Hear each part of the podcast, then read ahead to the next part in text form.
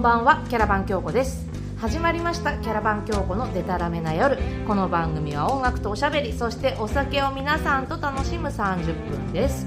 今夜もここ吉祥寺ロックソウルバーチェーンギャングからお送りしています。お手伝いいただくいつものこの方です。おこんばんはパパのお土産今夜はシューマイだよ。ハッシーでございま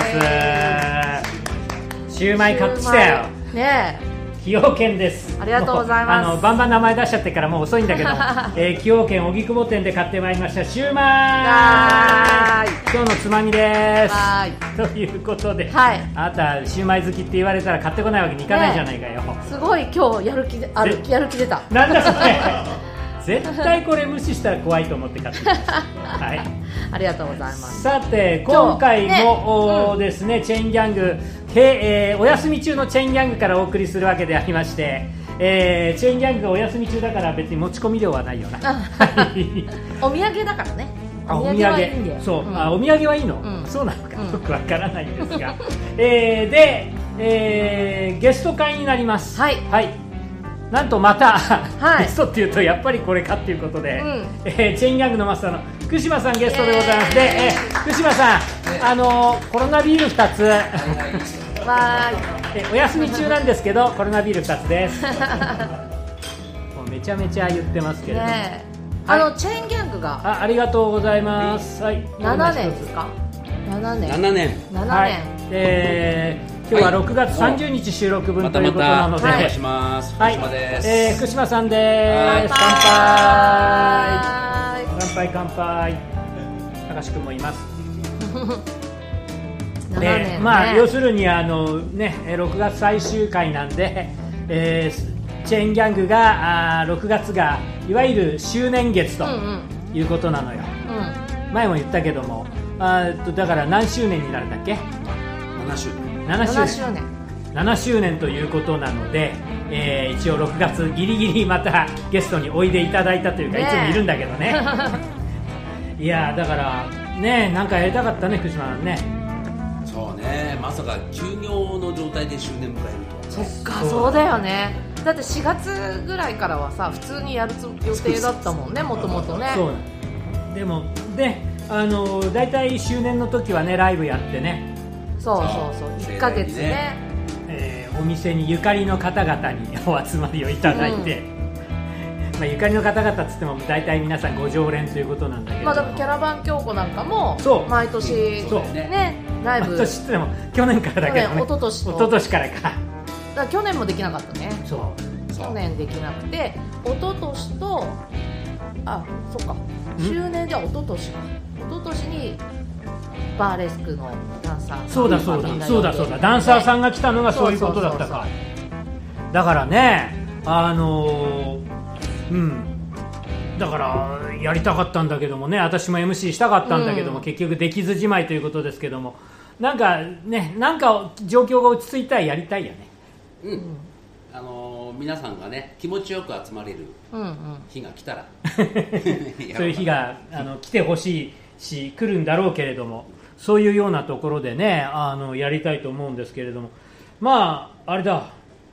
この場所っていうところにそういうね7年の中でいろんな音楽好きが集まってきたっていうのもなんだろうな。どういう、まあ、いきさつっていうかお店開いてたら自然とこういう感じになったの、まあ、私もそのうちの一人ね。うん。うんそうだね。うーんだからね、あのー僕なんかまだこのお店のキャリアが浅い方で、そうだよね。言ってみればまだと私あんま変わんないんでしょ？そうそうそう、ね。まだ3年生ぐらい、3年そうそうか。うん、丸2年過ぎたぐらいというか、うんだから、まあ言ってみれば、お店始まった頃からのご常連もいるわけで、うんうん。そういう方の中でね、あの自然とこう、ね、音楽やる人っていうのが、結構な数集まってるっていうのも、そうだからあのーチェーンギャングバンドの主要メンバーとかね。チェーンギャングループっていうお店のご常連と、それで福島さんがやってるバンドっていうのがあるんですよ。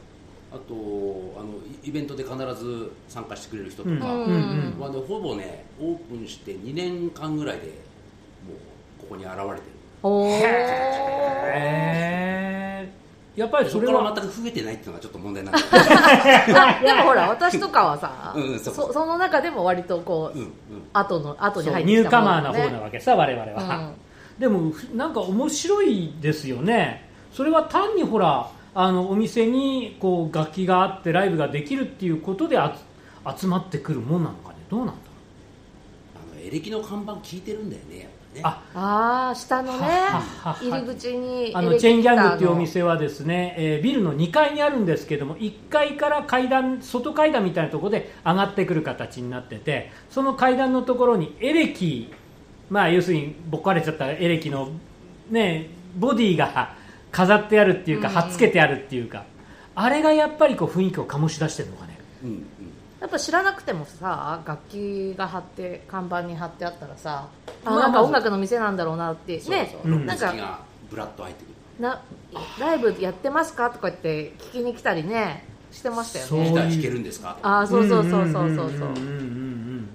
そうして入ってくればね店にねギターは壁にかかってるわ、うん。ベースはかかってるわ。アンプはあるわ。ドラムスは置いてあるわ。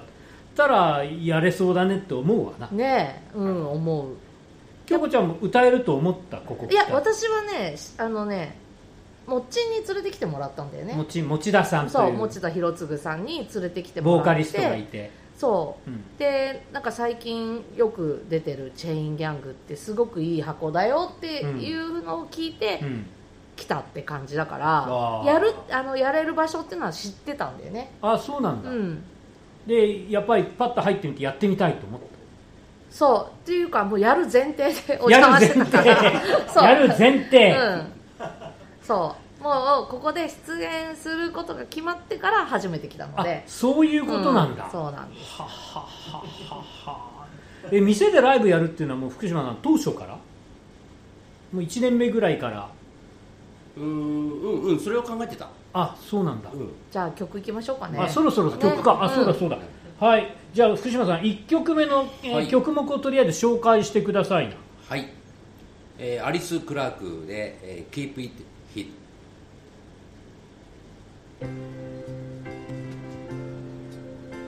Deep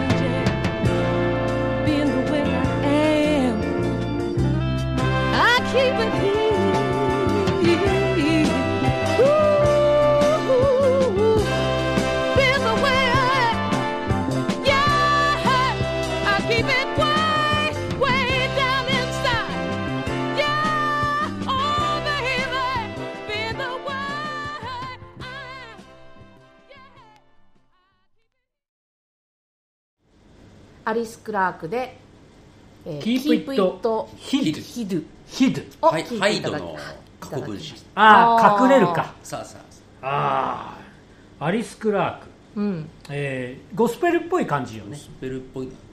なんかあのアリあのアレサ・フランクリンの影響は感じられる。ああ感じられる確かに。ね確かに。1972年の曲ということなので、当然アリサが一番こうなんていうのか盛んにうん。アトランティックで歌ってた、僕もねどどこかな45年前この人を知ったのは、あそうなんだ、うん。結構最近。おー。おーえーそれはどういうきっかけ？あのねあのレコードコレクターっていう雑誌。はいはいはいはい。時々買います。マニアックなやつ。特集によって。あれのね別冊でねレアグルーブっていうねありました。要はねものすごいあのマニアックなレコードを紹介する本があって、うん。その中にあったの、別の別冊持ってます。違うけど。そうなんだで聞いたことなかった。なかった？ああそれたまたま聞いたっていううんう感じ、ん。へえ。なんなんかそしたら意外に知ってる人がいてね。うんはっはっここのは周辺でも。おおほでどうやら、あのー90年代頃の,、ーうん。あのロンドンあたりはい。のクラブシーンではいはいはいはいはい。注目されたらしい、いわゆるレアグルーブ時代、うん、こうジャズ系のクラブシーン、うんうんうんうん。うんなんだアシッドジャズとか、はいそうはいはいはい。そういう感じい世界で。ジャミロックアイとか、うんうん。あの頃だね、うん。インコグニートとかが流行ってたぐらいの、うん。あわかる感じするわ。あうん。だからあんまり情報ないんだよねこの人ね。そんなにそんなに僕も知らなかあったし。初めて聞きました。だからうん、あのーまあ、隠れた名盤名曲という感じだと思うんだけれども、うん。なんかまたゴスペルっぽいソウルっぽい感じでもあるしシンガーソングライターチックな感じも私は感じたし70年代のねロバータ・フラックとか、うんうん。えーリンダ・ルイスとか、そういうようなタッチもあるし。なんかじゃ後ろがやっぱジャズの人だからかこう演奏がなんつうんだろうなこうゴスペルゴスペルコテコテしてないよねああそうそう。それはあるかもしれない、うん、なんかそこがやっぱさらっとうん。しててそのロンドンとかでも流行ったのかなああ、うん。なんだイギリスとかヨーロッパで流行りそうな感じよね、うん。そんな感じ。かなり有名なあのセッションアーティストがバックをやってるみたいね。ジャズのね。ああ東海岸系。バーナード・パーティーなんてドラムはいはいはいはいはいうん。が叩いてるらしいよ。じゃあ完全にニューヨークのセッションだこれ、うん。そういうことなんだねでもやっぱりなんか70年代頭っぽい時代の音はするうん感じはするし、でねあのこの店に来るとそういう深い話がやたらあるわけですよ。そうだよね。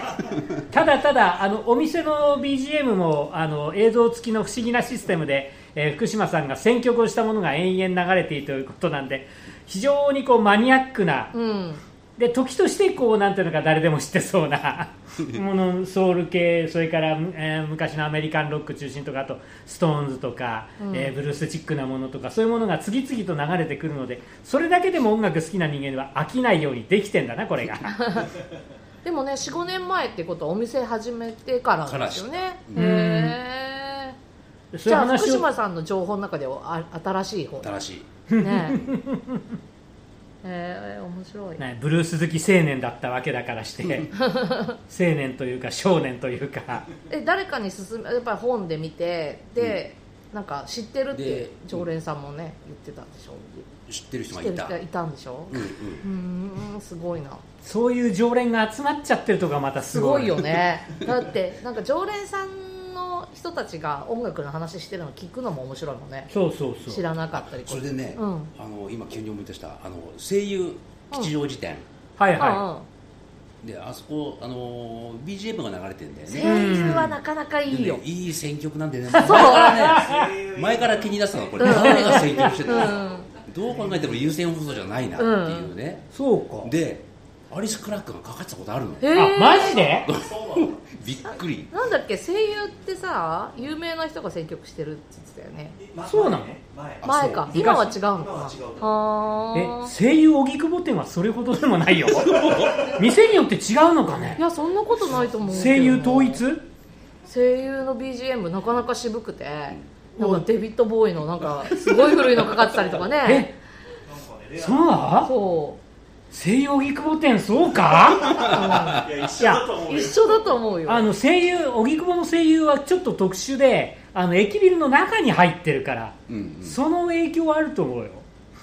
あのもうすごい細かい話になるけど タウンセブンという大きな駅ビルの中のあの一角が声優だからあの別々の BG ではないはずなんだよ多分。うんだ。からそこがなんかこう独独自性とは違う。じゃあやっぱその単体の声優だったらそういうの流れてるあるの？じゃあ今度声優阿佐ヶ谷店で調べてみる あっちこっちに声優あるからな、いやいや。そう。そういうの気がついちゃうよね。音楽好きだとね。声優ねなかなか良くて。あの iPhone のアプリでかかってる曲を調べる、うん。シャあるあるある。シャザムっていうアプリがあるんだけど、結構声優で使ってる。これかっこいいって。ねえ。たかしくんなんかプレイリストにしてるもんね。声優プレイリスト。本当か？すごいな、うん。ちょっと吉祥寺店さすが声優。その後西荻店はどうなるかとかもうみんな言わなきゃいけなくなっちゃうから大変なんだけど。ちょっと声優の BGM は調べてみる必要はあるな、うん。いやいやいや。でもそういう話ができるお店なのよねここって。すごくある意味怖いというかそんな年してるだけでもう本当に普通の時はひょっとすると1時2時ぐらいになっちゃう。声優でかかってたよっつってね。そうそうそうそうそうそうそうそう。えーでもそれでいろんな人がこう何始まった2年ぐらいまでに集まってきてじゃあお店でバンドをやろうかっていうことになってチェインギャンググループというのができてきたとかそうそう。そういう話、うんうん。でもなんだろう。でほらバンマスは福島さんじゃないですかうん。だから基本的にやりたい曲っていうのは福島さんの曲中心とかそうなるかと思えばまた なかなかまあ選民主的、曲はそうだねほぼ任されてる。あそういうことチなんだ。ェーンギャングバンドチェーンギャンググループの時はもうほぼ福島さん選曲。そうね。う、んだから結構プレッシャーあるよね、うん、メンバーを満足させてあげなきゃいけない。なるほどなるほどなるほど。で いろいろんなねあの遍歴があるわけです各メンバーが。それはそれでそぞれぞれ好きな曲って違うからね。ね一人でも退屈させちゃいけないからね。でも結局ちゃんとこうブルース寄りとかね そういうことにはなるんだけどね。それほどそれほど結果的にはあのそれほど忖度してないような気もするんだけれども。でもやっぱりメンバーそれぞれでやりたい曲っていうのもちょこちょこ入ってきたりするじゃないですか、うん。メンバーリクエストもある。うんあー。ちゃんとね民主的に運営されている。こういうのやろうよっつってね。でも意外と揉めたりするよね。えそう？え？いやいやいやいやいやいやいや。いやあの、まあ、座組も含めてね。どこのバンドでどうだとか。でそのメンバーごとがまた別のバンドやったりとかその中で私も入れていただいたりとか。うん。だからそうなると本当ねあのバンドやりたい音楽やりたいっていう特にねアマチュアの人間にとっては非常に楽しいお店になっていて、そうね、うん。うん、こういう形になるとは思ってなかった。うんああじゃあ相当やっぱり理想的な部分っていうのは今ある？楽しくなってきたね。いやいやいやいやいやいや。だって出演ねイベントの出演者の数だけで考えてもすごいよね。しかもしかもほとんど常連っていうそうです。常連だけの何イベントがなのに、うん。えー全部で結構。3時間4時間かかるっていうのはすごいよ、6ね、バンド7バンドぐらい平気でやるもんね20人以上いるもんねね そうその中でこういろんな組み替えはあっそう。たあってもさ、うん、なんかあとだから面白いのがほらあの近くのお店の人も来るじゃん。うん。ここのお店ってのは。なぜかあの結構後発なのにもかかわらず意外と古いお店の方も来たりして。でそのお店のメンツのバンドもあったりなんかして。うんうんうん、これがね面白いもんだなと思ってね非常に私は感心しているのですよ、ねなんかやっぱり出演者が多いから、うん。そこでまた横のつながりができてっていうね、なんかそういうあとねあのほらアマチュアだからさうん。みんな、でうん。基本カバーでしょ、うん。はいはい。だから練習大結構大変なんでねみんなね。そうですよでね直前のねあの1か月2か月みんな必死こいて練習してくるの、うん。それが楽しいみたい。それはある。だ練習楽しいっすよ。私もスタジオ行くの楽しみだし、うんうん練習してね飲んでその後飲んで反省会をしあの草野球と一緒よ。草野球も練習しちゃ飲む、えー試合しちゃ飲むっていうのがね、それがやっぱり楽しいっていう。であの結局チェーンギャング来て飲むっていうね。なかなかうまくできてるっていう 話じゃがあ曲行きあるわけなんですましょうかね。あもう曲？い。くはい、TGIF です。はい。聞いてください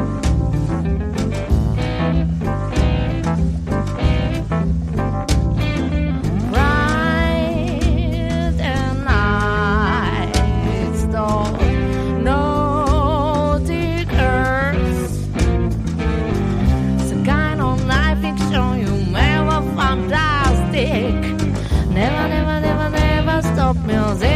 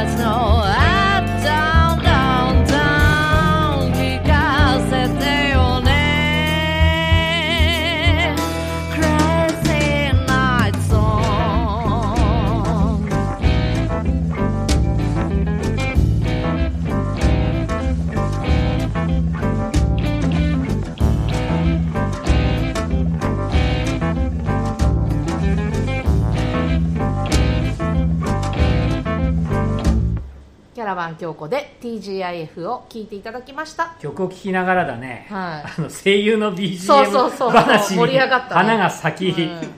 えー2018年ぐらい？ぐらい。ぐらいにピーター・バラカン先生がです。私のご尊敬申し上げる。バラカンさんが選曲していた時期があったらしいそうそうそう。ほらいいに決まってんじゃん、ピーター・バラカンだよ、うん。ほら。でその後こうなんだインター FM という FM 局がありましてね東京に。でそこがその選曲を引き継いで僕インター FM の CM を読んでた時期があるんですけどもへすごい昔20年ぐらい前なんだけど まあいいやそれは。ででそれから現在に至るという状況らしいんだわ。そう高橋君調べ。ーうん。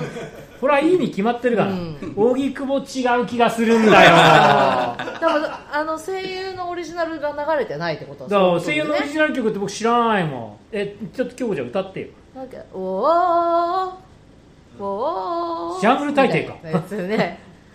ぼんそう美味しい声優ってえ知らない そうそうそう。そんなんじゃなかったっけ？そうだよね。君今今今からちょっとステッカー立候補したい。の にえー、それ知らない。うんなんかそんな。いよ。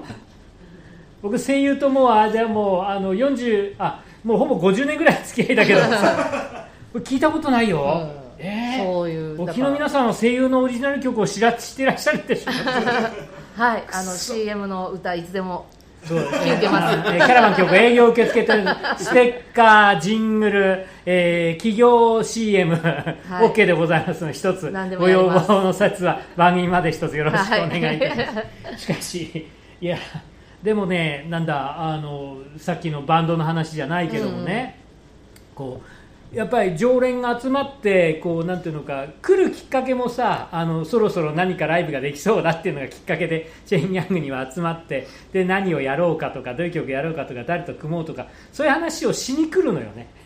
うんそうそう。その線が結構大きいというか。ね、うん、であのね練習はいつにしようとか。やっぱりそういうのはあのなんだあバンマスというか店のリーダーとしてはいろいろ気を使ったりとかなんとかそういうのある気遣いするのはやめた、やめた。ああ逆にね。うん、うん。うんうんやめた。みんな好きでやってんだからもまあそうだよね。それはそうよ気は使わね。ないあんまりそこでねまだ揉めるようなことがある揉める理由もないしね。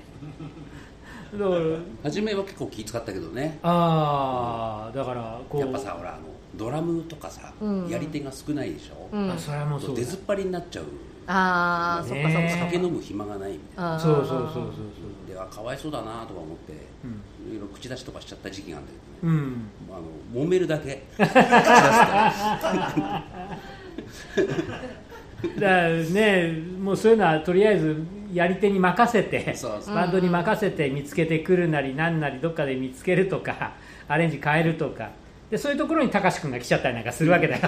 あドラマー見つけ？飛んで火にいるドラマ。ー ねえ確かに。ねいやだからねやっぱりライブの時は私だってなんか旗から見てるとあドラマ大変だなとかベーシストだ大変だなとかキーボード大変だなとか思うもんね。やっぱね人口の少ない楽器ってやっぱありますもんね。絶対あるもんね。ギターは多かったりとかさ。ギターめっちゃ多いしね。ねうん。あとまあまあ歌はな。でもそういう意味でもすごく演者のバランスいいですよね。いつもセッションとか見てるとうん。ね。ドラマーも何人かいたりとか、ベースも何人かいて、さあということで、うん。そろそろ、えーこの話は次回に持ち越したいと思いますので、うんね次回もね。次回も福島ゲストということでよろしくお願いいたします。はいよろしくお願いします。出演よろしくお願いします。はい。はい。はい。はいはいそんでもって、はい、お知らせが一つ。あそうなんです。あのキャラバン京子の CD をいつも Amazon オンデマンドで販売してるんですけれども、うその Amazon オンデマンドが終了するらしくて。あ 大変だな。そう。アマゾンも大変ねそう本当なんですよ。でなのであのキャラバン京子の CD は、はい。あの今度からはホームページの方ではい。購入していただけますので、受け付けておりますので、一つどうぞ。そちらの方もよろしくお願いいたします。はい。ということで番組では皆さんからのお便りをお待ちしております。キャラバン教皇オフィシャルサイトのコンタクトフォームからお送りくださいませご紹介させていただいた方にはキャラバン教皇のステッカーを差し上げております。ゼロのつく日はキャラバン教皇毎月10日20日30日ゼロのつく日 YouTube にて新しい回をアップいたします。次回はついに7月の10日でございます。7月ですよ、ねえ。まあということで、はい。今夜もここ吉祥寺ロックソウルバーチェーンギャングから聞こえてくる音楽とおしゃべり。キャラバン京子のデタラメな夜。お相手は私キャラバン京子と福島でした。橋でした。じゃあまた一緒にこの店で楽しみましょう、はい。おやすみなさい。おやすみなさい。デタラメな夜を乾杯。来週も福島さん